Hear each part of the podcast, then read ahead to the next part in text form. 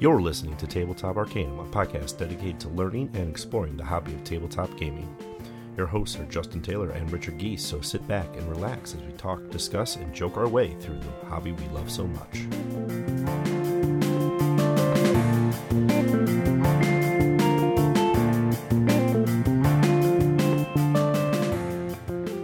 Welcome to Tabletop Arcanum, and I'll be your host, Justin, and we are discussing Marvel Champions, the LCG card game, one year later. We haven't actually done a re review like this before, so we thought give it a go, especially since when we did our initial Marvel Champions review last year, it was just the core game, nothing was out yet. So let's take a look at the state of the game one year in.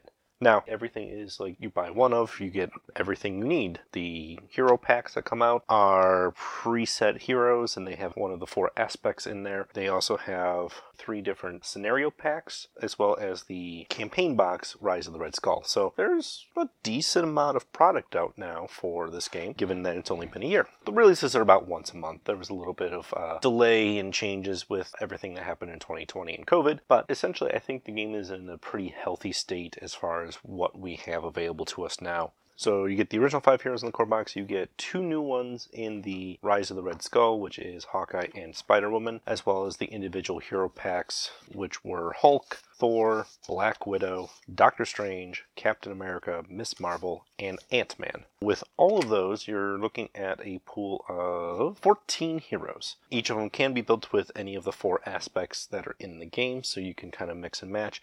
Now, one of the things that I found was interesting that where the game has actually kind of evolved is characters like Spider-Woman from the Rise of the Red Skull are able to build with multiple aspects. They have to balance, which changes some of the deck building. So, initial impressions, I was still very impressed with Marvel Champions as a kind of throwdown beat 'em up. However, I did have a lot of problems the more and more I played before any new packs showed up. We had five heroes and only three scenarios, nothing else. And until we got the Green Goblin, it was very much tiring of playing the same three scenarios scenarios, even with a little bit of remix. I had more heroes than I had scenarios, and I was starting to have a problem with that.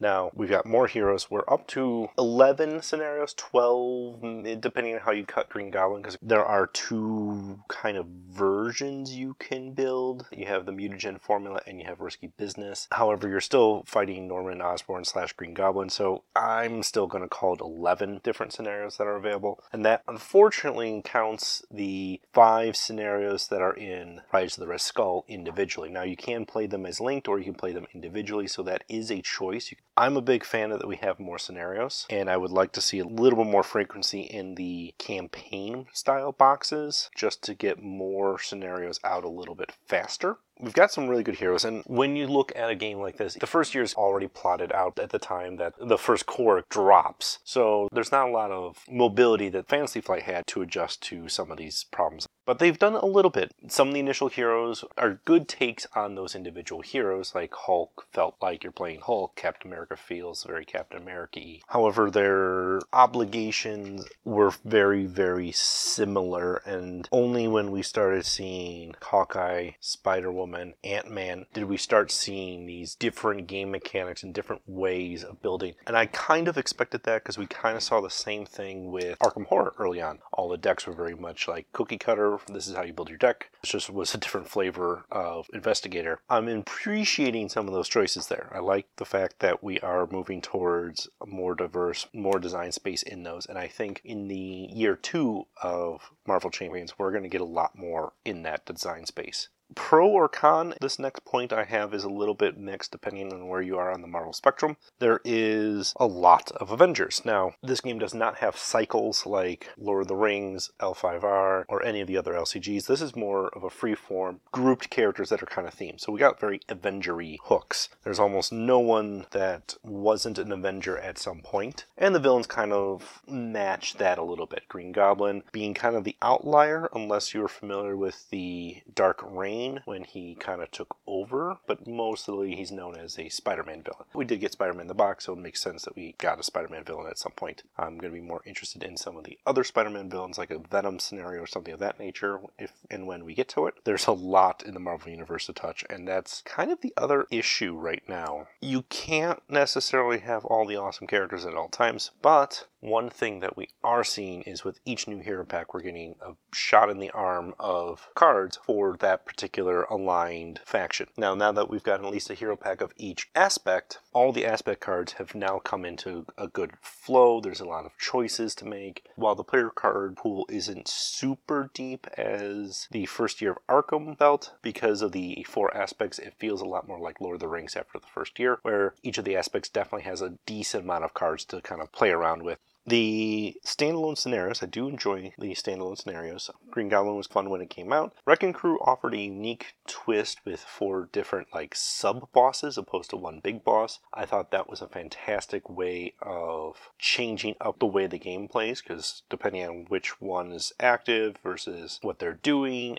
it made it a fun, different puzzle using the same pieces. And then now we have Once and Future King, which instead of splitting up the villains, can almost split up the heroes with how it works. The Once and Future King is the master of time travel, so you have to kind of deal with all aspects of Kang throughout history at the same time. So the scenarios are a really big hit, changing up some of the original gameplay. Having that variety is amazing. I just wish there were more of them after the first year of Arkham, there was something like almost 20 scenarios that you could play. Granted, Arkham is very more linear and campaigny, but you could play any of the individual scenarios as one shots. And they also had one shot scenarios.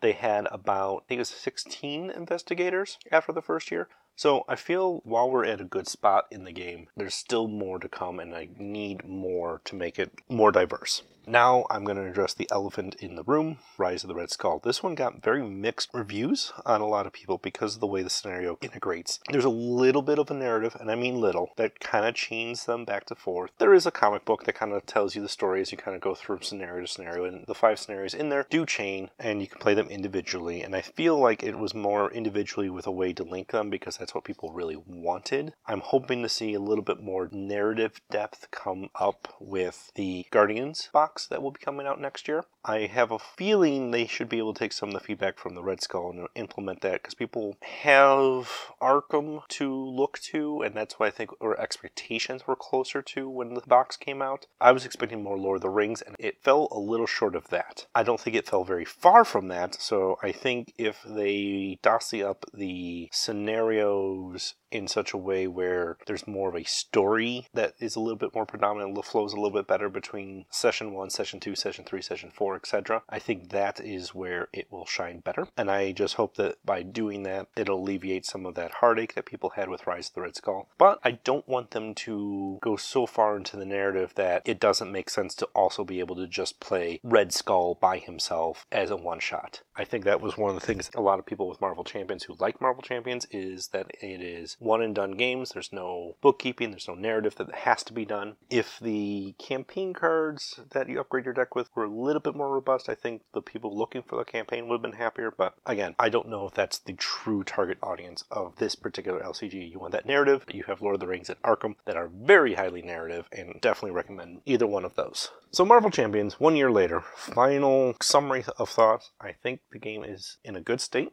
I think there is room for more scenarios. I like to see some of the more neglected villains. They have not officially announced X Men, but they definitely have said that they are in the pipeline at some point, and it's not necessarily a out and out done deal because we are getting X Men and mutants in the other Marvel games. In fact, we are getting a X Men game from Fantasy Flight in 2021. It's not a licensing thing. I think it's more of when they were able to secure it and where it fits into the grand scheme of pipeline. I would like to see more player interaction than Marvel Champions has, and that could be some of the heroes combination playing off each other would be really neat to see. I would love to see more ally cards to cover up some of those fan favorites that just aren't in the pipeline to get a standalone deck yet spread that love, get that Marvel pool of cast of characters, both good and bad, out there as quickly as possible, I think will be the healthiest thing for the game. I want to see the standalone scenarios evolve and offer new, unique challenges because I think that is a wonderful use of their design space, and they're starting to get there with some of the heroes and how they play. If they continue to evolve that, I think the game will be a fantastic thing to pick up. And honestly, the way you can pick up this game is way easier than every other LCG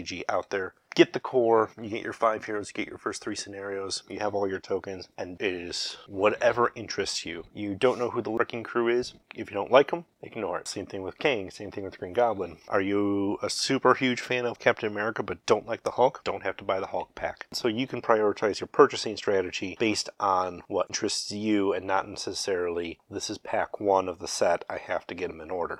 I definitely appreciate that they are marketing it the way they are. I think the balance of heroes versus scenarios needs a little work. The variety of heroes needs a little bit more tweaking to make them less cookie cutter with the obligations and things of that nature. But we are getting there, and the game is in a much better place than it was year one. And I did enjoy it year one. I just felt very dry after a while. So I hope you enjoyed listening to me ramble on about Marvel Champions and where it is today. We are on Facebook, Instagram, and Twitter, so definitely follow us on our social medias. We are also on Twitch and YouTube where you can watch some unboxings, and we'll have more content coming on there. So make sure you follow those as well and hit those notification buttons so that you get notified when we are going live or have a new video up. As always, thank you for listening. Happy gaming.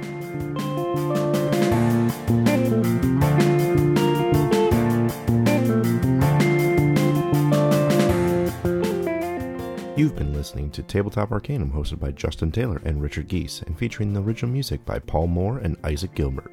You can follow us on most social media platforms. Please don't forget to like, subscribe, and leave us a review on whatever platform you listen to podcasts. As always, thanks for listening.